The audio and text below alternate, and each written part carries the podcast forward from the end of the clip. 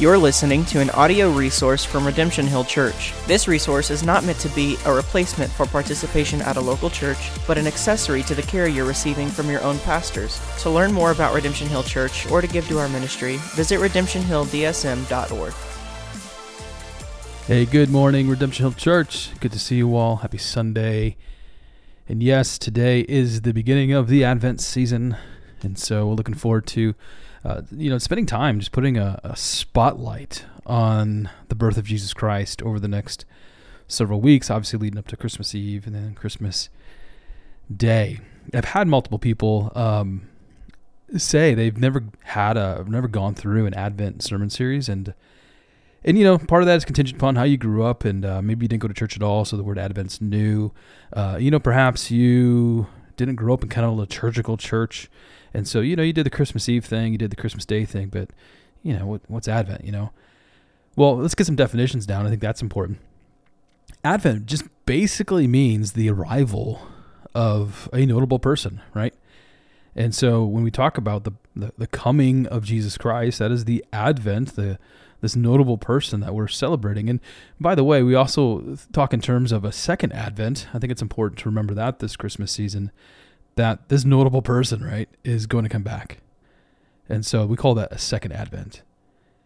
So uh, I think when you look at church history, well, let me say it this way: there's a lot of reasons why we we should be celebrating Advent. Um, I think there's a lot of benefits to spending several weeks with a hyper focus on the birth of Jesus Christ. Here's a couple of reasons. First, church history is filled with churches and denominations which which follow what we call a Christian calendar, right? Uh, the Christian calendar highlights some of the most important events of the Christian faith. You know, we're talking about Advent right now, but we can also mention Lent, Lent, which leads up to uh, Christmas. And it's really only in the last hundred ish years where churches in America have disconnected themselves, I think, from history. And I think this is not a good thing. I find this actually quite disappointing. And I think we have much to learn from history. And it's good for our church, our local church, to be put on a path that allows us to look back into history because when you look back into history, it helps inform your present and your future. Uh, let me state it like this. If I'm coming up with anything new, then it's probably probably doesn't need to be said, right? Because of what's been already been spoken about within church history. So, a a connection with history enables us to see the importance of Advent. Uh, second, and uh, it is, in my opinion, that the incarnation of Jesus Christ is undervalued. Yes, for several weeks we sing the Christmas songs, right? Uh, you might have the manger scene in your home. Uh, you know, at some point, the Powers house, you know, we we go and we go find a tree. I cut it down and have three ladies telling me what tree to cut down, and then I drag it back to the truck and I throw in the truck and then I put the tree up. Right? Uh, we all have the traditions. We remember the wise men uh, the shepherds, the star. But are we thinking about the incarnation of Jesus Christ in July? I mean, for some people, they're not thinking about it during the Christmas season or during the Advent season. But also, for those who do love celebrating the Advent season, are you really thinking about it during the 4th of July? Yes, you know, all throughout um, the year, we focus on justification and salvation through the cross of Jesus Christ. And we, we talk about that basically from January to Thanksgiving. But the incarnation seems to be a side gig reserved for Christmas. But here is the deal, and allow this truth to sink in. There is no justification and salvation without the incarnation. Let me say that again because that's really important. There is no justification and salvation without the incarnation. The miracle of the virgin birth must have taken place for you, Christian, to be forgiven of your sins.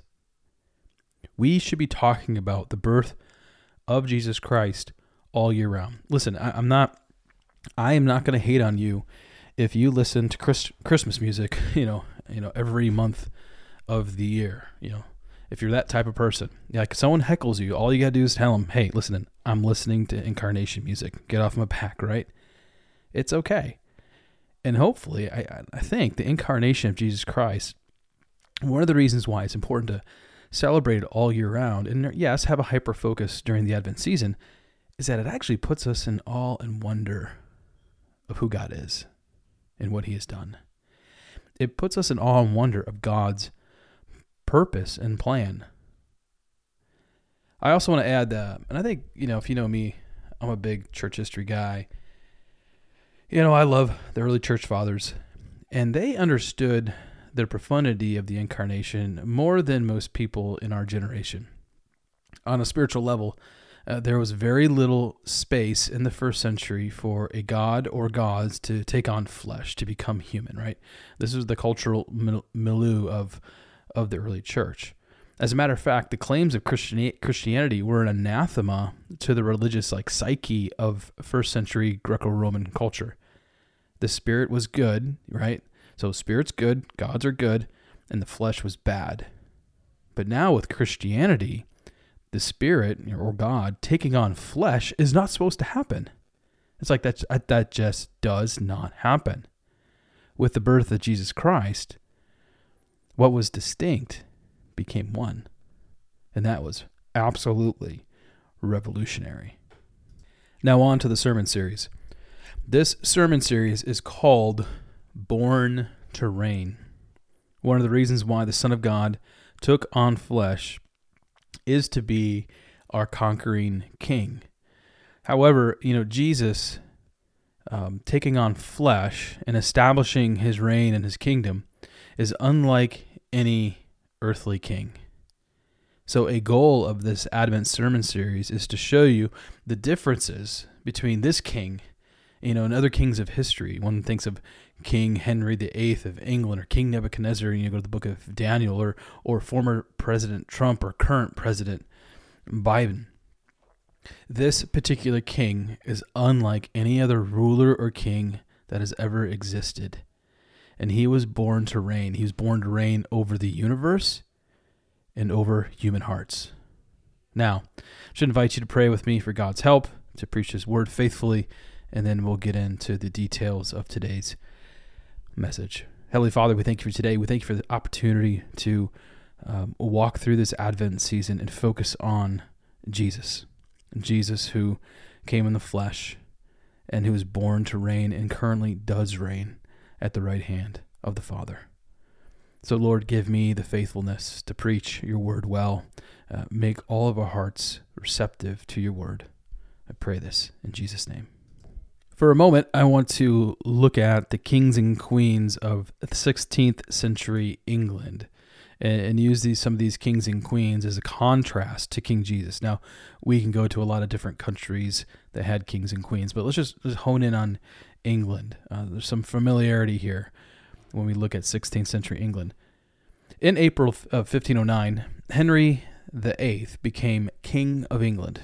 Now, if you know anything about Reformation church history, some of the reforms of King Hen- Henry uh, began to move the religious needle away from Catholicism. Now, while Henry was not a committed reformer, he did make decisions uh, popular with the reformers, but he did it out of self-preservation. So he wasn't really just trying to change things because he had you know these great religious convictions. No, that's not what was going on. He he had wives and he had divorces and he had some people killed and he he wanted to survive as a king but he had to move the needle religiously in order to make these things happen but it was at the benefit of Protestants. Well Henry died on uh, January 28th 1547 when he when he died his son took up the throne and that was Edward VI Edward was young but a committed Protestant and Protestants saw this uh, Henry VIII didn't give him enough, but then now they had Edward, and now they the uh, Protestants were really hoping that Catholicism would be displaced in England. But Edward died six years, you know, into his kingship, so he really didn't have a lot of time to make sweeping changes throughout England. But all was not lost for those who wanted to see uh, the gospel spread like wildfire across England Another Protestant, Lady Jane Grey, became queen.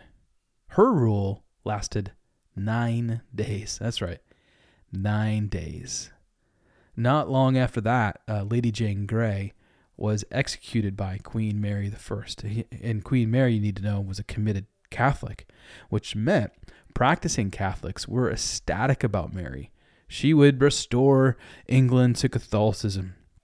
Mary was the actual, you know, biological daughter of King Henry VIII and did not appreciate the changes her father made, so she brought back uh, the changes to to be palpable with Catholicism. And here's another thing that's really important to know about Mary. Mary was ruthless against Protestants. Her moniker, Bloody Mary, was well deserved, and she shed the blood of Protestants throughout England. All these kings and queens fall into the Tudor genealogy, uh, the Tudor dynasty, if you will. And um, this particular dynasty uh, would, would eventually end. And in 1603, the House of Stuart came to the ascent. So for years, Protestants and Catholics placed their hopes in a king and queen that made great promises who eventually died. Often, when a king or queen died, hopes were dashed, promises remained unfulfilled, dynasties rose to prominence and finally came to a crash. So, what's my point? Why am I telling you? Why am I giving you some history here about kings and queens of England in the 16th century? What can we learn from these kings and queens from the 16th century England?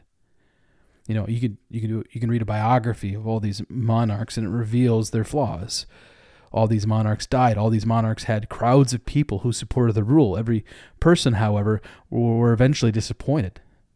And it's not difficult to make the same observations of, say, you know, American presidents and their followers. Every election comes a victor and a loser, along with dreams dashed either by loss or disappointment. Yes, we, we do argue about, you know, which leader is better than the others, but don't be mistaken, there's always disappointment. There are always promises that are not fulfilled. But what if I told you we could follow a king who does not disappoint? Like, like what if I told you that? What if I said you could follow a king that does fulfill all the campaign promises, right? All of them, every single one of them. What if I told you that there's a king whose dynasty is eternal, but his dynasty is also revealed in the temporal. What if I told you there was only one king, only one, who is truly born to reign? Only one. In the Gospels of Matthew and Luke, we read about the genealogies of Jesus Christ. It's their version of what like ancestry.com, familysearch.org uh, and ancestor.com, right? These these particular websites that help you see your family tree. Well, Jesus is connected to a family tree.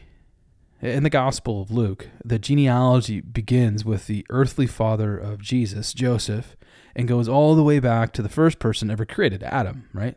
So it starts with Joseph, and the genealogy works its way back to Adam. Well, in Matthew 1, the genealogy of Jesus begins with Abraham and works forward and ends with Mary, the biological mother of Jesus. In both genealogies, you know, we see names like Abraham, Isaac, and Jacob. Uh, the inclusion of these particular figures are important into the genealogy because God made specific promises to them about the future of God's people. Promises that Israel uh, was looking to see fulfilled. You know, then we also have the great King David. He's mentioned in both genealogies. His significance cannot be understated because, you know, it'd be through the line of King David that the greatest king would ever come. So genealogies matter, right? Yeah, I know. I understand that. Like some of the names are hard to pronounce. It's like, how do I even get through this particular genealogy? You, you get to genealogies in the Bible, and it's like, can we just skip the page, get onto the narrative, or get to the parable, or whatever? But you need to know every every name matters because every name in the genealogy points to the birth of a king. We, you know, we say that the birth of a child is special, and I and I totally get the sentiment, right? I say my kids are special, right? I'll never forget the birth of my children, um, except for the part when I passed out, and you know that's a whole long story. So, but I digress. But let's think for a moment. Let, let's think well about this. Is the birth of a child as special as we make it out to be? I mean, think about it. Billions upon billions of people have been born. And can we be honest here? The process has remained relatively unchanged, right? And I'm not trying to be crude by any means, but I but I want you to see the difference between how all people of all time have been born and conceived and born compared to the birth of Jesus. Do you want to know what birth is special, right? The birth of Jesus is special. That's truly special. Like we read this in Matthew 118. Now the birth of Jesus Christ took place in this way. Uh, verse 18 is the lead in to why the birth of Jesus is special. So think of it this way. If the kingship of Jesus is unlike any other uh, rule or ruler, then the birth of Jesus will be unlike any other. In verse 18, we, we read of, I mean, this, this, this verse and how the birth of Jesus Christ took place in this way seems pretty mundane, but actually gives us a lot of great theology. We have his name, which is really important. It tells us about who he is. The name Christ uh, was not ascribed to Jesus at birth, but Christ indicates what people eventually saw in Jesus. Christ means anointed one. And because all the names have meaning, the name Jesus means to save. So already in Matthew 1, the author is indicating that the birth of this child is an anointed one who will save. Now, save who and save from what? We'll get to that in a moment. But as we see in this passage, names have significance. Names are indicators of the nature of a person. In Luke 3, the nature of Jesus is further clarified when we read Jesus is the son of Joseph. So, without even moving past these supposedly mundane genealogies, we see the divinity and the humanity of Jesus Christ. And it didn't take long for us to see it. Jesus, the son of Joseph, the son of an earthly man, is also the anointed one who will save. So, Again, we have an indication of who is being born. Now, let's look at the particulars of the birth of Jesus. You know, if you're the note taker out there, uh, here's a couple headings that'll help you navigate Matthew chapter 1, verses 18 to 20. Uh, first, we're going to talk about the people, we're going to talk about the plan, and then we're going to talk about the purpose. The people, the plan, and the purpose. And I'm not great at alliteration, but I nailed it on this one. All right, now, to be fair, I'm cheating a little bit when I say that our first heading is the people. I'm cheating because I'm going to include the angel. Now, angels are not people, uh, they are different, they are not image bearers of God. Uh, but the angel is a real character in our story. As a matter of fact, the only words spoken aloud in our passage are from the angel speaking to Joseph about Mary and Jesus. That's good to keep in mind, right? We got two active characters who are talking about, which is called like passive characters, talking about um, about Mary and Jesus. Now, Joseph is a curious character in the Bible. Like, we just don't know much about him. As a matter of fact, I was before church, I was kind of flipping through uh, the Gospel of Luke, and it just kind of occurred to me that, you know, after Luke 2, um, kind of just thinking through when did Joseph kind of fall off the map in, in Scripture? It's at age twelve, and in this passage where you know Jesus is twelve, he was he was teaching in the in the, already at that age, um, teaching in the synagogue. Even in this passage, you know the names Joseph and Mary don't show up, just as parents, so we don't know much about him. But here's what we can probably surmise. I think Joseph was probably presumably a simple man. Yeah, he is probably much older than Mary but a hard worker. Uh, Jer- uh, Joseph learned to work with his hands, which allowed him to become a, a skilled carpenter. Obviously, this would be a skill that Jesus would take on uh, late in his life. And we read in verse 18 that Joseph was betrothed to Mary. Now, we got to understand like betrothal and marriage in the first century and the and Jewish you know first century culture is much different than what we got going on here in America in so many different ways. Uh, betrothal for Mary and jo- Joseph is like the next formal step towards marriage. It's like it's kind of official, but not totally official. We're like 95 percent official, but not 100% official. So, probably what happened is when Mary and Joseph were young, their parents arranged for them to be married, which, you know, if you think about it, in some cultures throughout the world, this continues to be the case. And as years went by, it became clear their parents' arrangement was a good idea. So their betrothal was not unexpected. And in a small town like Nazareth, right? Not huge, not a not a bustling metropolit- uh, metropolis. Uh, everyone knew about their budding relationship. And if there's one word I would use to describe Joseph and his future life with Mary, it'd probably be something like simple, right? Just a simple life. It's likely that Joseph, along with Mary, faithfully attended uh, the synagogue. He likely had every intention of raising a family in a Jewish home. After all, located in Joseph's tree, family tree, as I mentioned, is the great King David, right?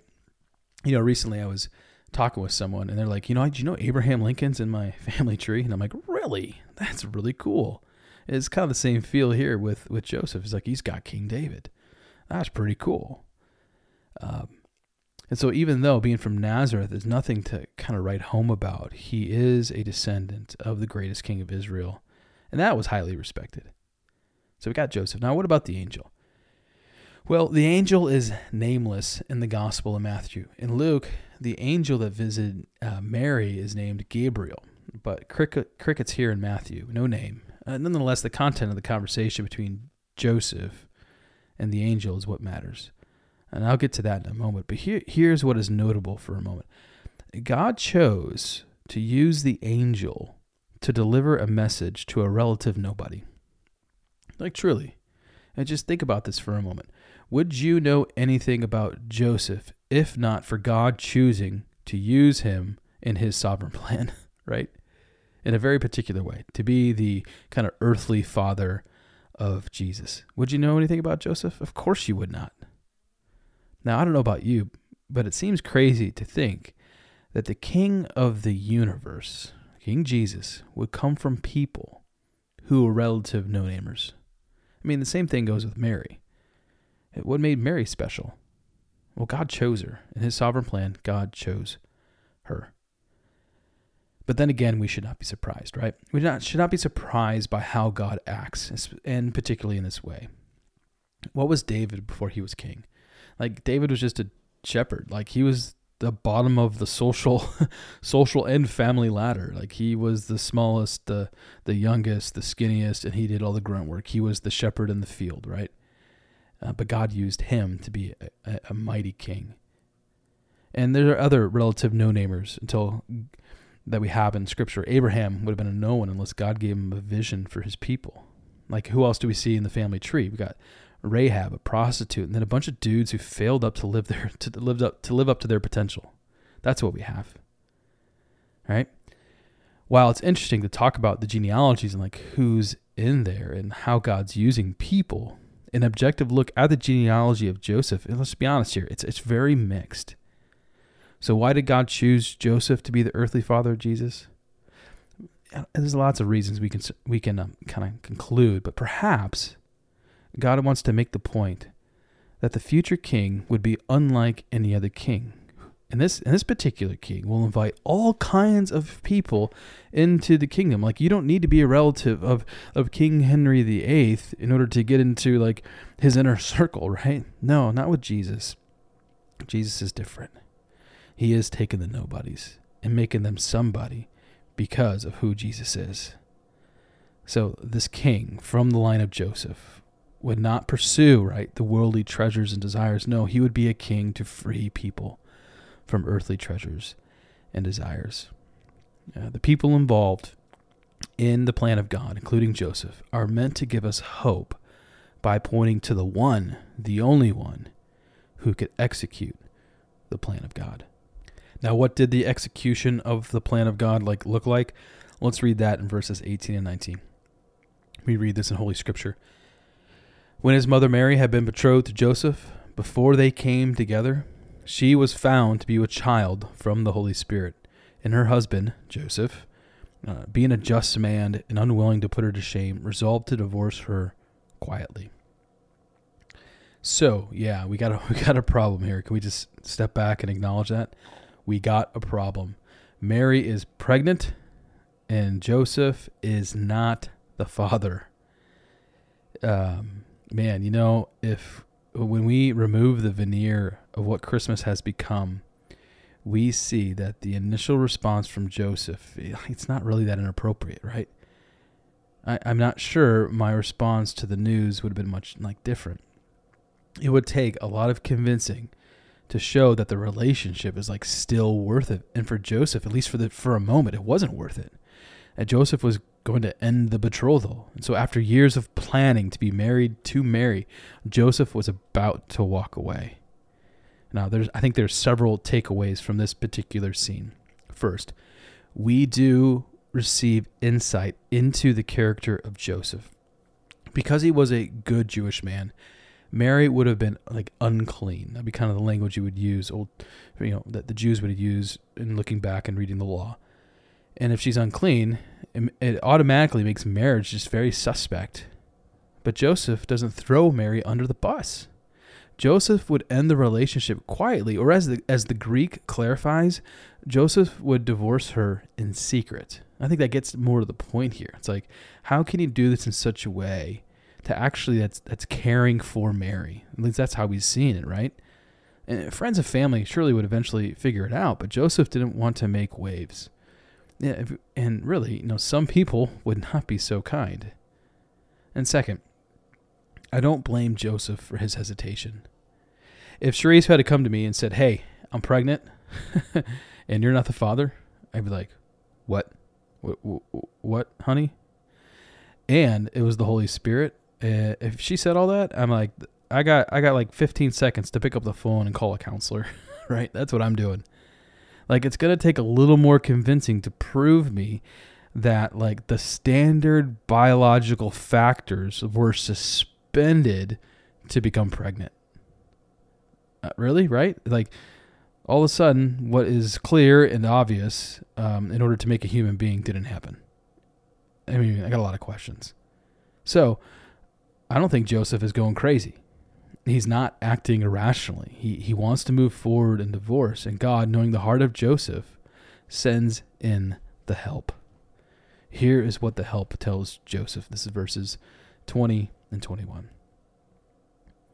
But as he considered these things, again, Joseph, should he divorce Mary? Behold, an angel of the Lord appeared to him in a dream, saying, Joseph, son of David, do not fear to take Mary as your.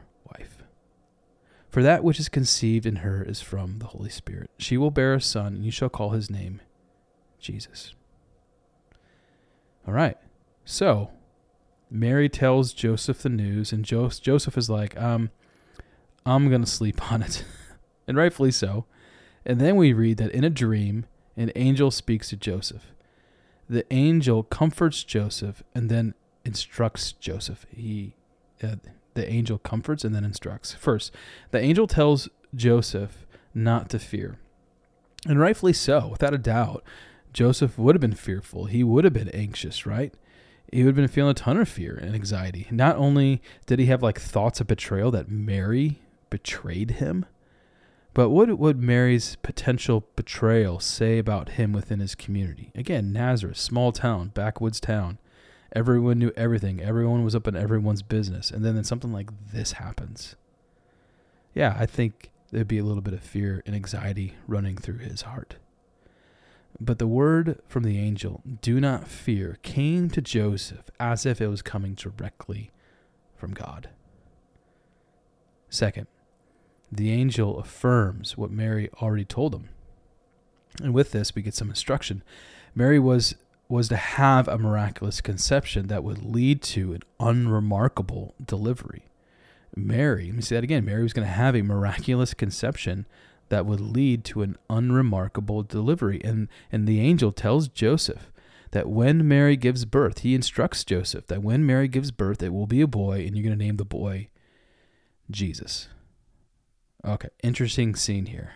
And so I got to hold up again and, and evaluate what's going on here well before the invention of the ultrasound, the gender of the child was already known. If I am Joseph, and I'm thinking to myself, okay, if the child is a girl, the ruse will be revealed. Like there's a 50 50 shot here. if it's a girl and the angel's wrong, then he really knows something's gonna miss. And now, ladies, I know y'all say you can tell the gender of the child when when the child's in your stomach or whatever. Like we thought we were gonna have a boy at the Powers house, and lo and behold, no boys, all girls. So, just saying. But if you put yourself in the shoes of Joseph for a moment, how would you have responded to Mary and then the angel? Like, how would you respond? And I'm not, I'm not sure how I would have responded. I would like to think I would have responded like Joseph, but I don't know. So, what does the, the response of Joseph reveal? At the very least, uh, Joseph knew something unusual was going on, right? The presence of an angel would have, would have made that clear. But also, we see that Joseph is trying to walk in faith, right? God knew that fear needed to be replaced with faith, and the visit from the angel allowed Joseph to kind of like flip this switch of faith on in his particular life. So the inclusion of the angel is really important in the story of Joseph and Mary. I need to address now the uh, like the real elephant in the room, and and here here it is. Uh, how is it possible for the Holy Spirit to impregnate Mary? Again, I am not trying to be crude, but I want us to really understand the reasons why we celebrate Christmas. Uh, to grasp what is going on, we need to get our minds around uh, the idea of miracles. Uh, John Gresham Machen said this about miracles. John Gresham, great thinker, theologian from the early 20th century.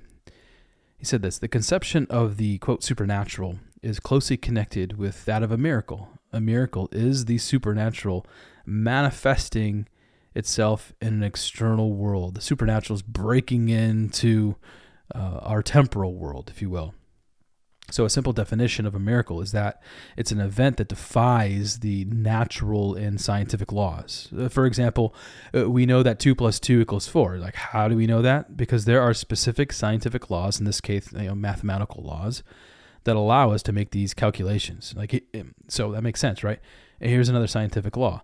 We know that when the temperature drops before, uh, below 32 degrees Fahrenheit, lakes begin to freeze. Water begins to freeze, right? And we call this exothermic laws, right? Uh, so the birth of Jesus defies these kind of laws, and more specifically, like biological laws. Laws, and and here's what I got to say to you all: you Christian need to be comfortable with miracles. You got to be comfortable with the supernatural kind of breaking in and and breaking into this external or or temporal world. And uh, you know, it's it's become comfortable to act to accept uh, the Jesus of the New Testament, but to reject the miracles of the New Testament. That's really popular in some circles. You know, we hear like Jesus is a great teacher who taught good things, but there's no way he was born of a virgin, and there's absolutely no chance he rose from the dead. And here's what you need to hear the moment you move away from the miracles of the New Testament is the moment you have moved away from the gospel of Jesus Christ. The moment you move away from the miracles, you move away from the gospel. It, here's a popular example of someone who's moved away from miracles. Um, founding father Thomas Jefferson is famous or infamous for his Jefferson Bible his Jefferson Bible is where he took the New Testament, cut out all the miracles because he couldn't handle the supernatural. He was purely a rationalistic thinker, and that, in a sense, he was trying to make a point that this is the Bible, right? This is what this is the only things that actually make sense because they don't betray uh, laws, right? And so this attempt to, to remove the miraculous from the Bible is, I think, a relentless, relentless pursuit of uh, by man to make man just like God. That's what's going on here. How do we level the playing field in, in a sense? And here's the deal without faith in God, the birth of Jesus will not make sense. It will not make sense. Without faith, you will never be able to accept the miracles for what they are. However, with faith, Mary plus the Holy Spirit equals Jesus, right? Right? And when you understand the plan of Jesus becoming man, the miracles, man, the miracles make even more sense the purpose of the virgin birth makes sense. And so here here is the purpose, right? Through the virgin birth, God is making a way. God is making a way for humanity to be reconciled. To, excuse me, to be rescued from sin and reconciled to God. That is the purpose of the virgin birth of Jesus Christ. for humanity to be rescued from sin and reconciled to God. And we, we, we begin to see this in the, at the end of verse 21. And it says this in, in Holy Scripture. And you should call his name Jesus, for he will what? Save. Save his people from their sin. Jesus was born to rule and reign over your heart and life. But to do that, the king had to deal with your sin. The birth of Jesus happened so that people could be saved. In this verse, Matthew is actually, without even us really eh, eh, being able to see it, but he's going back to the garden, Genesis 1 to 3, and showing that after years of waiting, God is fulfilling a promise. Like here's a primer of Genesis 1 to 3, which helps us understand what we read in Matthew 1, verse 21. Here's the primer of Genesis 1 to 3. God made everything good. Let's start there, right? That's point number one. Point number two Adam and Eve messed it all up. They jacked it up, right? They messed it up. Point number three they sinned against a holy and just God, and their sin needed to be punished. Point four the sin of Adam and Eve affected all of humanity, and God can have nothing to do with sin. So, uh, when they sinned, sin entered the world, and everything was all messed up. Point five, really important God does not give up on his people. God does not give up. Even though sin entered the world and messed it all up, God does not give up on his people. And final point six, primer of Genesis 1 to 3, God had a plan that had a purpose.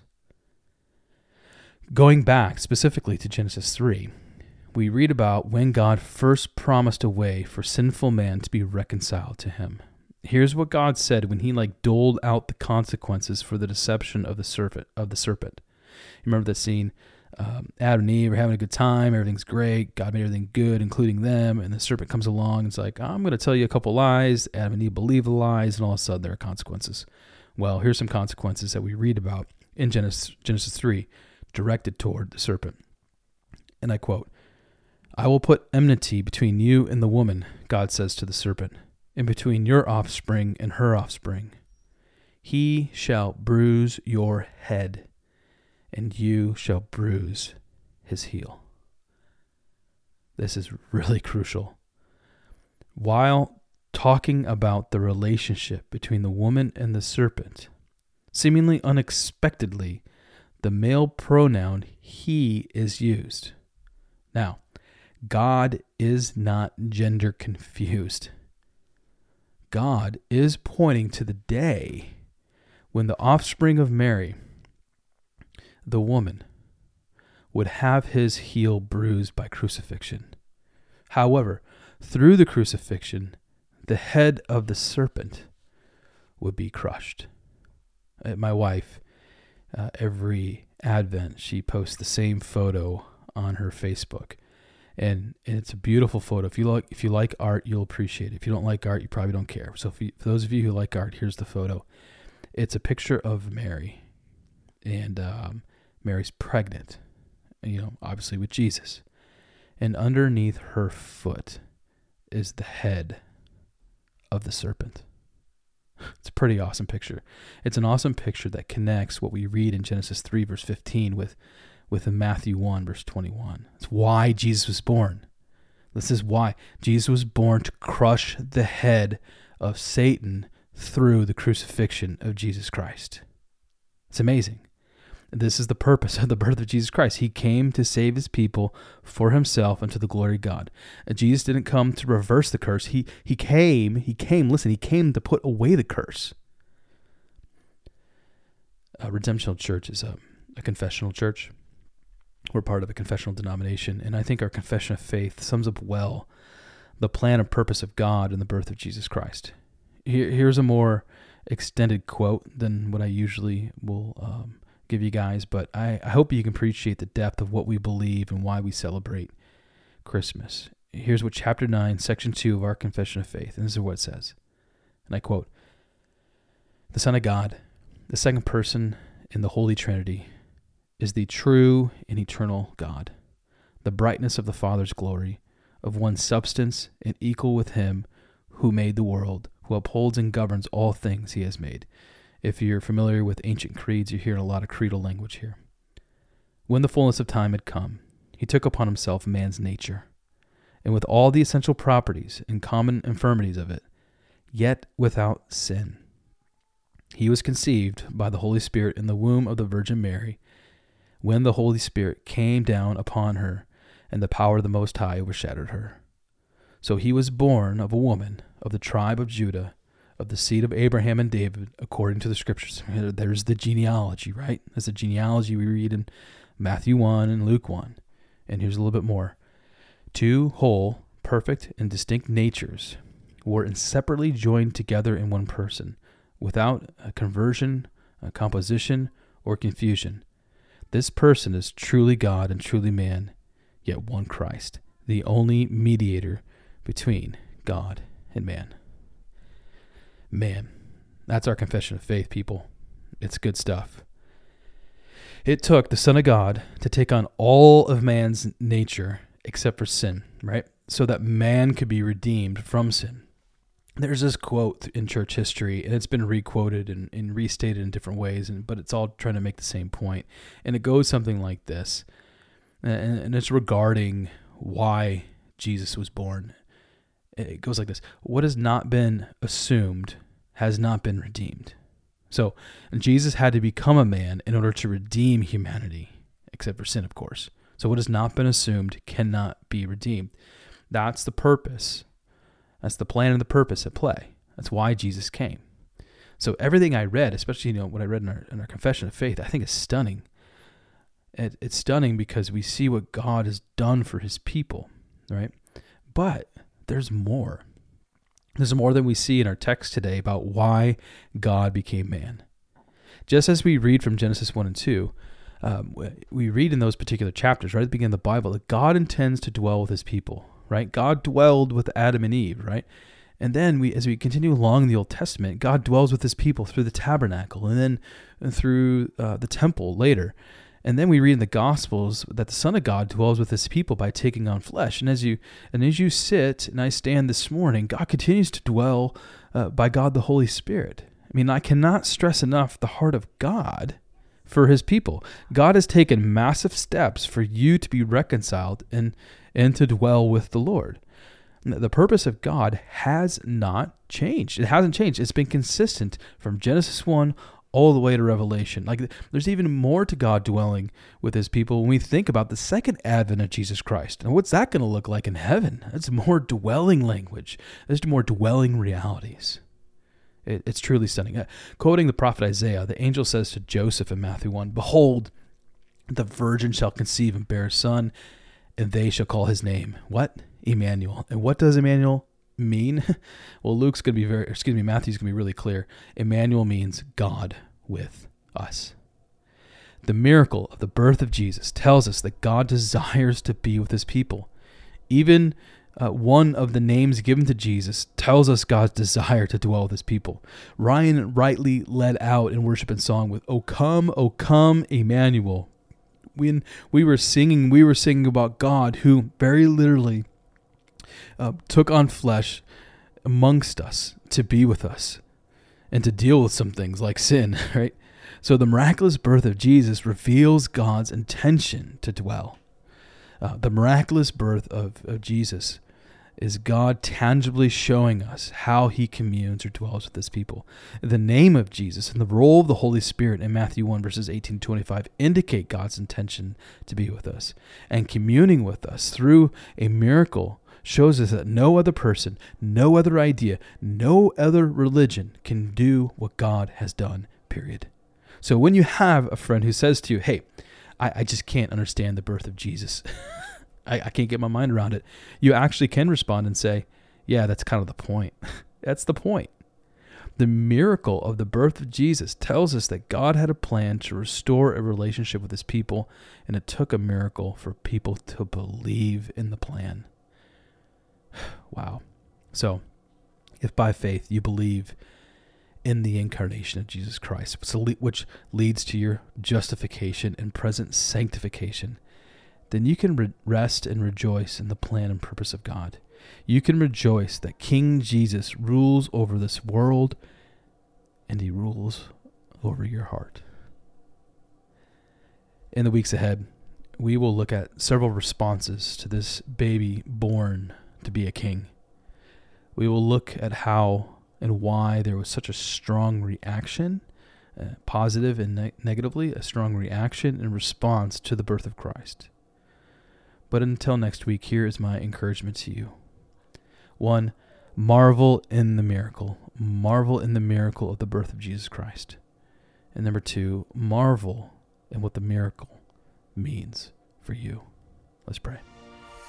You're listening to an audio resource from Redemption Hill Church. This resource is not meant to be a replacement for participation at a local church, but an accessory to the care you're receiving from your own pastors. To learn more about Redemption Hill Church or to give to our ministry, visit redemptionhilldsm.org.